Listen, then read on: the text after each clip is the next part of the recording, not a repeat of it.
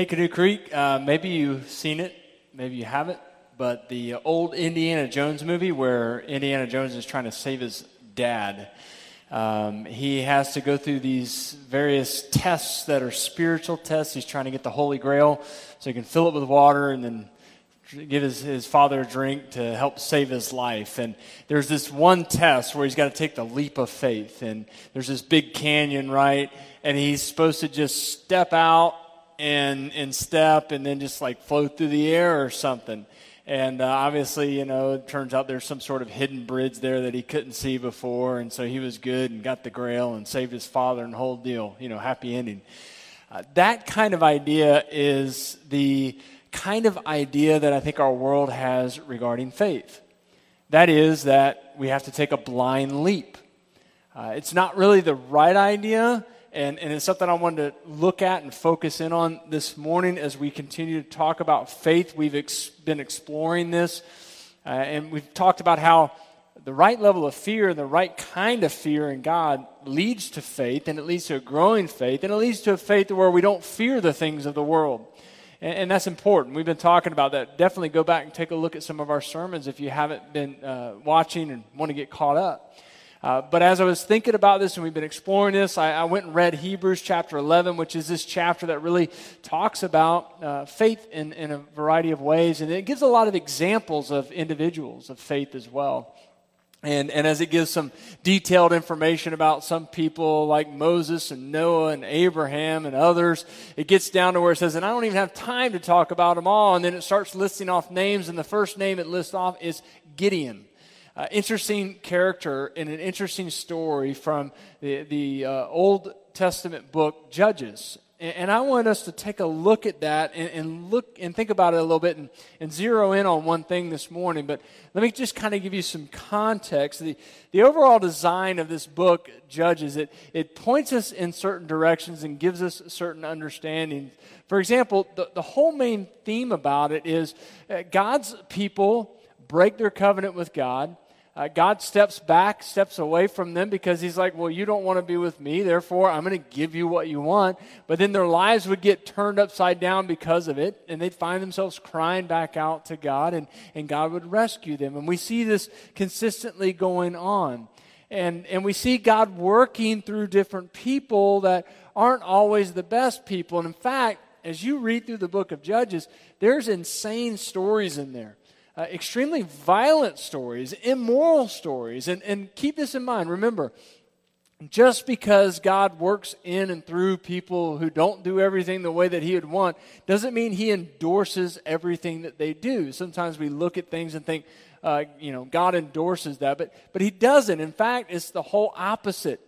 You know, I mean, they're doing things that he doesn't want them to do, and that's why things go the way that they go. If anything, it's just a testimony or reminder of his graciousness, you know, his love, his compassion, his willingness to forgive. And the essential design in the book as it's written is, as I said, they break their covenant, they call out to him, he returns to them, so on and so forth, even so much that it gives us this picture of the judges themselves. The first three that we hear about, and by the way, when you hear judge, you probably think of courtroom. Don't uh, think of uh, faithful, powerful military leader. That's what these judges really were.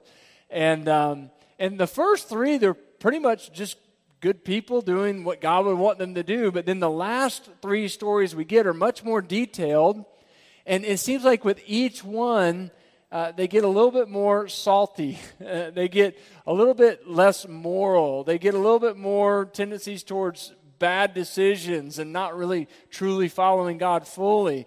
And it's this, it's, it seems like there's this movement in the book to where you get to the very end and the last three or four or five chapters, man, let me tell you what, it is horrible.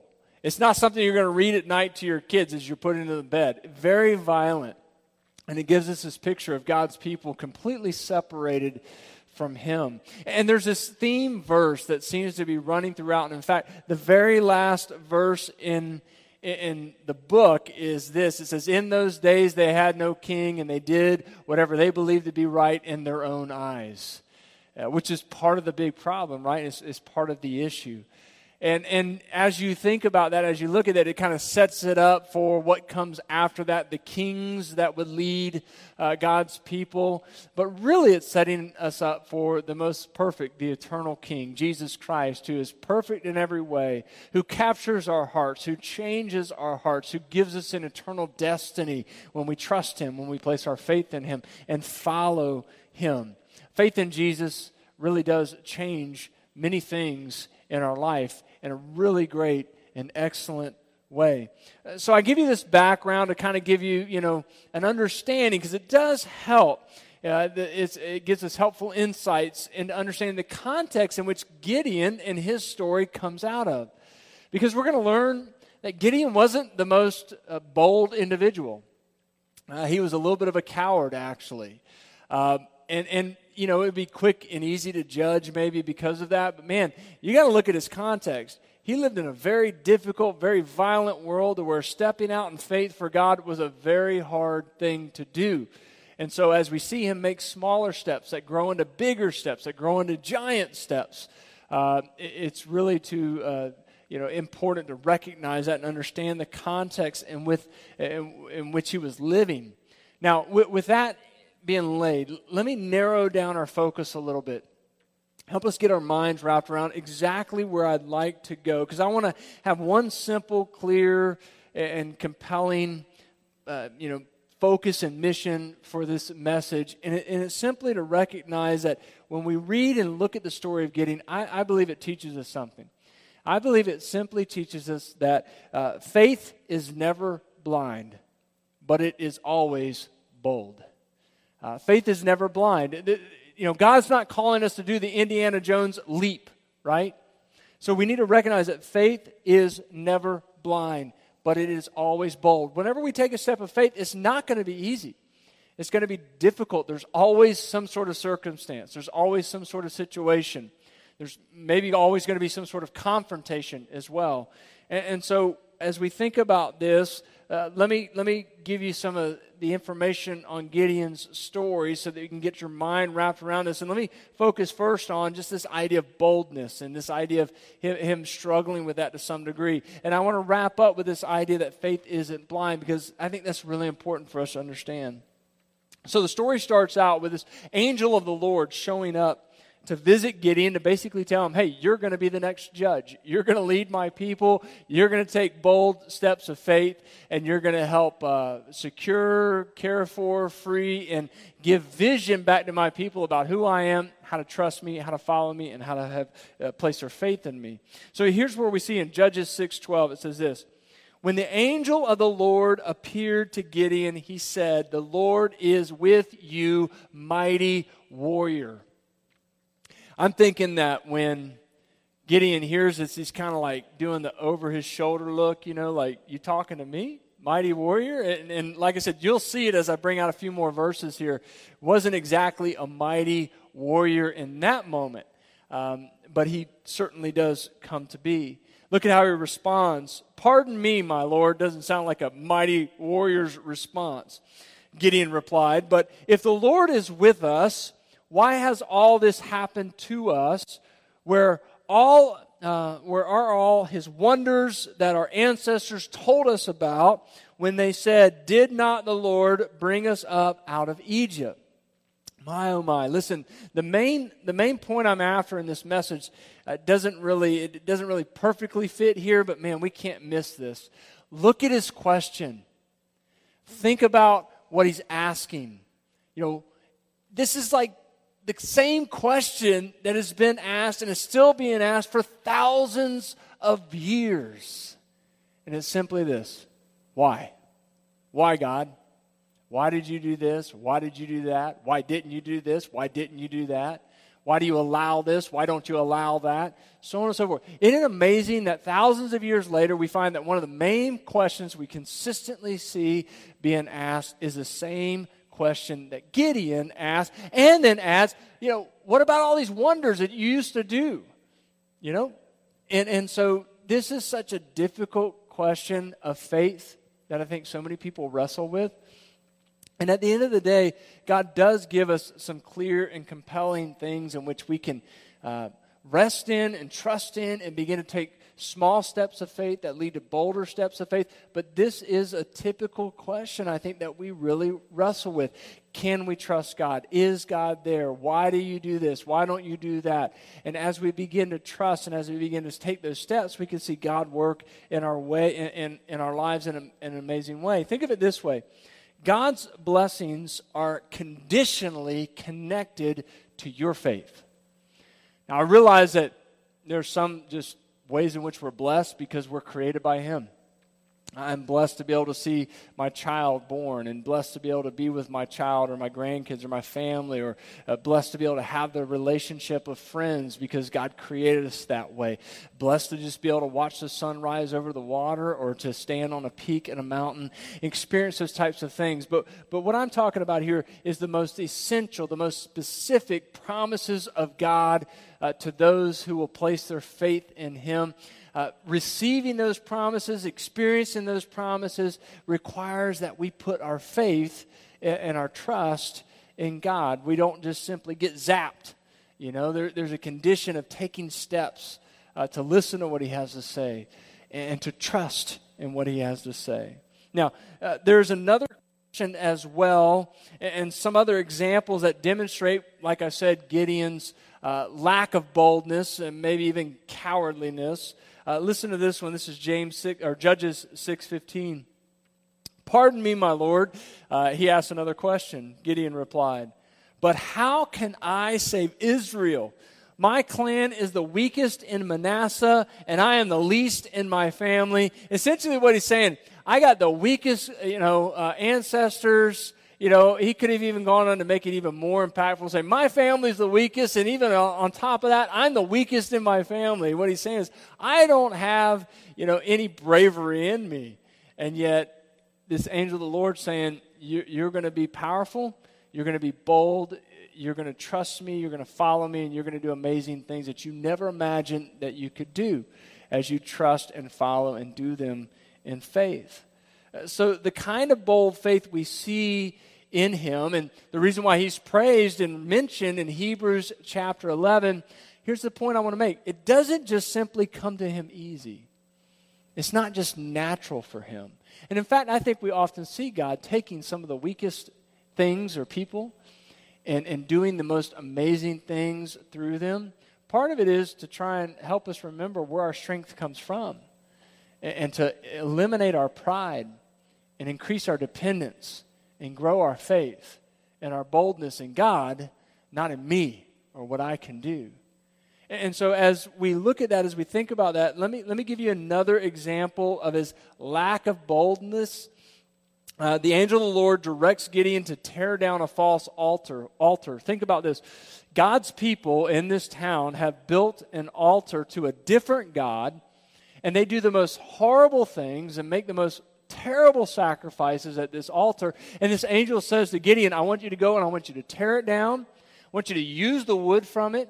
I want you to create a new altar to me. Use that wood for a fire. Go pick out this, this uh, you know, one of your cattle that I want you to take. Create this sacrifice to me. Uh, to start this relationship and to begin to grow your faith and your boldness to do what needs to be done.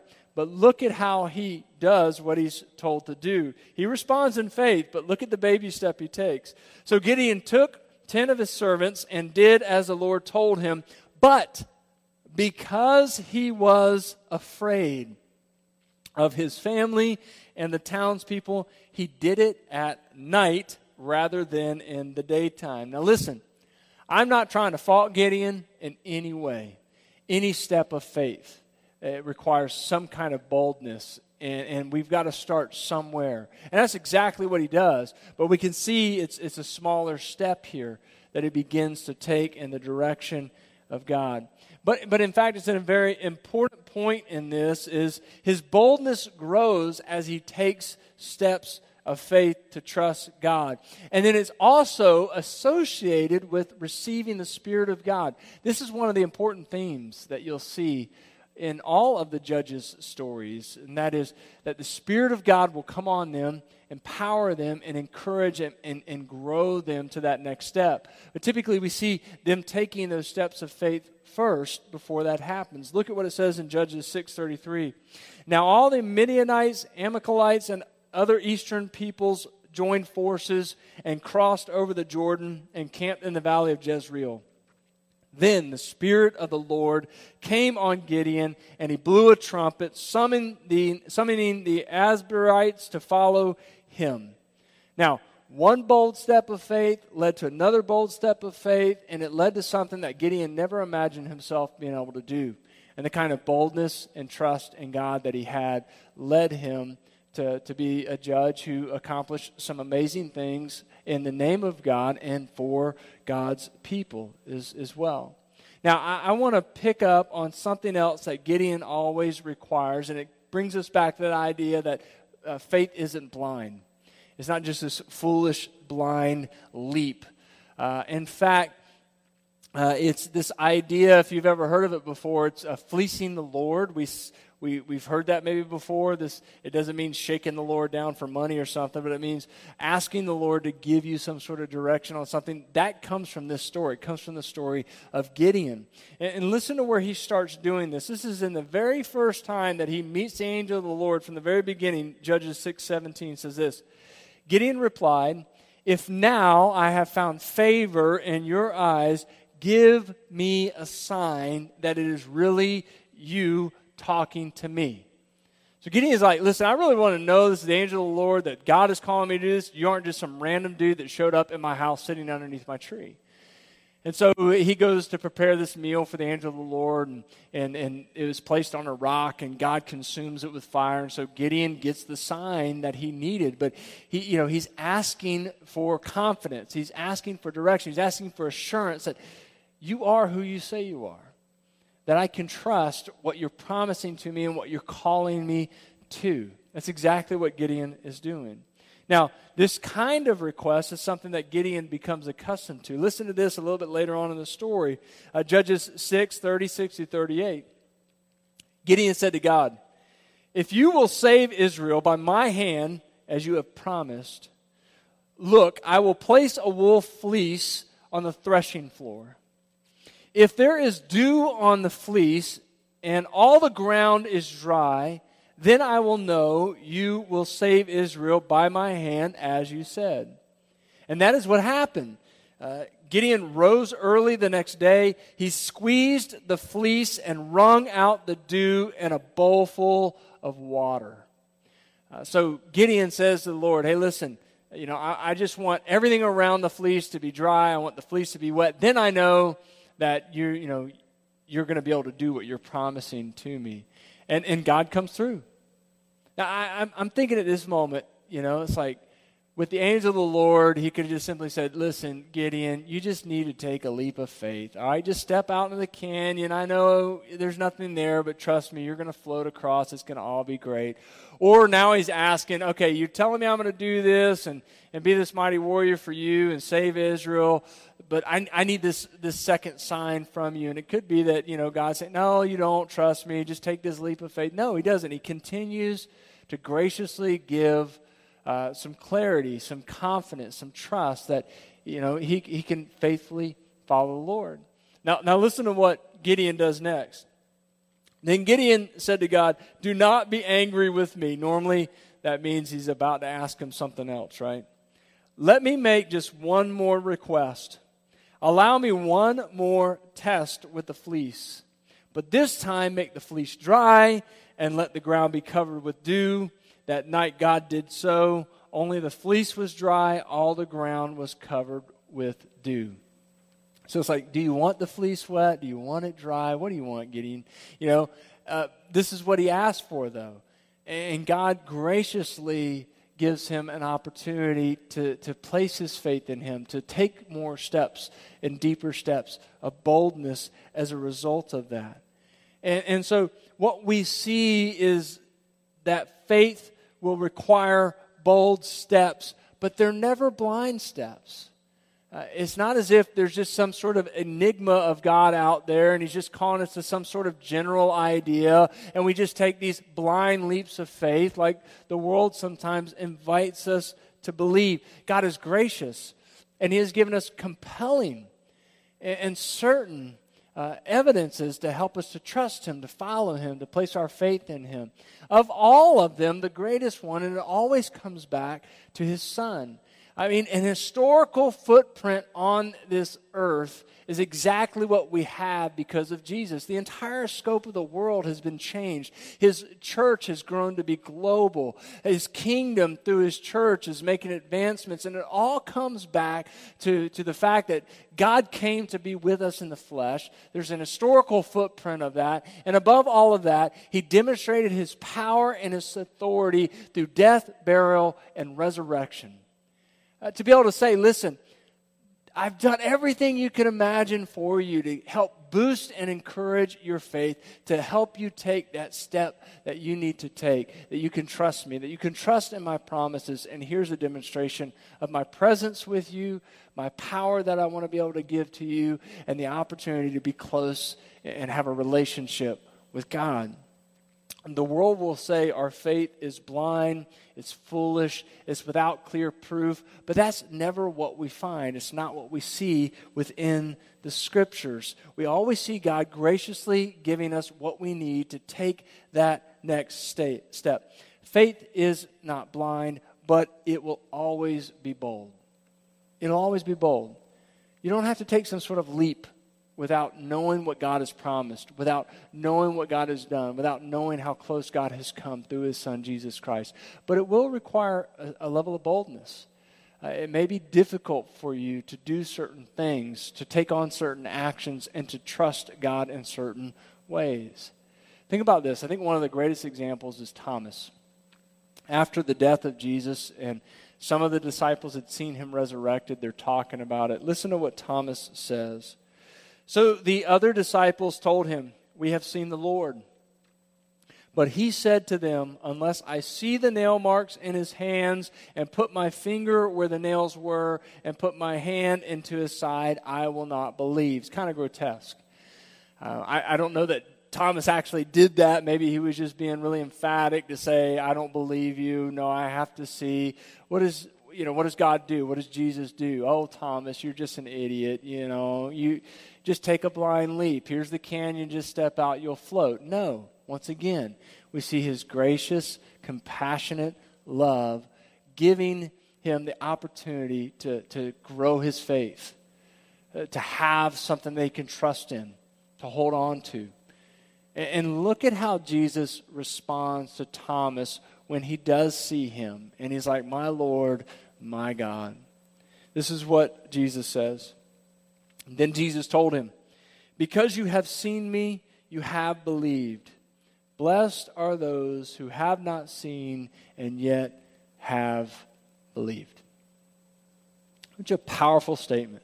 It's almost as if Jesus is saying to us, I realize how hard it is to, to take steps of faith and those who are not going to have the opportunity to see me, but only know of my existence, know of what I've done, read and learn and see the impact that I've had over the world. When they take steps, I know it's going to require some, some uh, boldness from them. But He never asks us to just blindly leap. God has done amazing things to give us a foundation for which we can place our faith in Him. So let me just simply ask you what bold step do you need to take? You know, what is it that you need to do? You know, I, listen, it might be that you've been watching these religious services online for the first time ever. And for you, that's been a bold step. First of all, just to carve out the time to make it important. It might be that if a spouse or family or friends found out that you were doing that, that they would mock you or make fun of you. And so for you, that's a bold step. You know, it might be that a bold step would be uh, to come and worship with us here when when we can, starting next next Sunday, May 31st. Um, it may be that you somebody's been nagging you for a long time that you've been a believer, whether you've just kind of grown stagnant or whether you've looked around and you've seen other people taking on God's word and, and taking big steps, even if they started out small and they gradually grew, and you think, you know, I've never really done that. And you know there's something that you've just been needing to do, but it's going to require a level of boldness. Listen, what bold step do you need to take? Here, here's what I can tell you from God's word is he's not asking you to make it blindly. He gives such clear direction, such clear proofs and evidences, and, and just compelling and encouraging um, uh, promises uh, to give us that strength that we need to take. It may be a small step at first, and small steps turn to big steps that turn to bigger steps, each one of them having their own level of boldness. Whatever bold step you need to take, I would encourage you to take it. If you're not sure how and you need somebody to pray with you, let us know click the prayer button on our website so that we can have a prayer and decision partner call you, talk with you about it, help lead and guide you and encourage you. Uh, that is so important in the fellowship of God's church. Let's just take a minute to pray this morning. Father, we're grateful for the, your word. We are really thankful as we looked at some different stories the last couple of weeks that, you know, as you give us the story of your people, which is really all building up to the most important story of all, that of Jesus Christ, you never write out the bad stuff.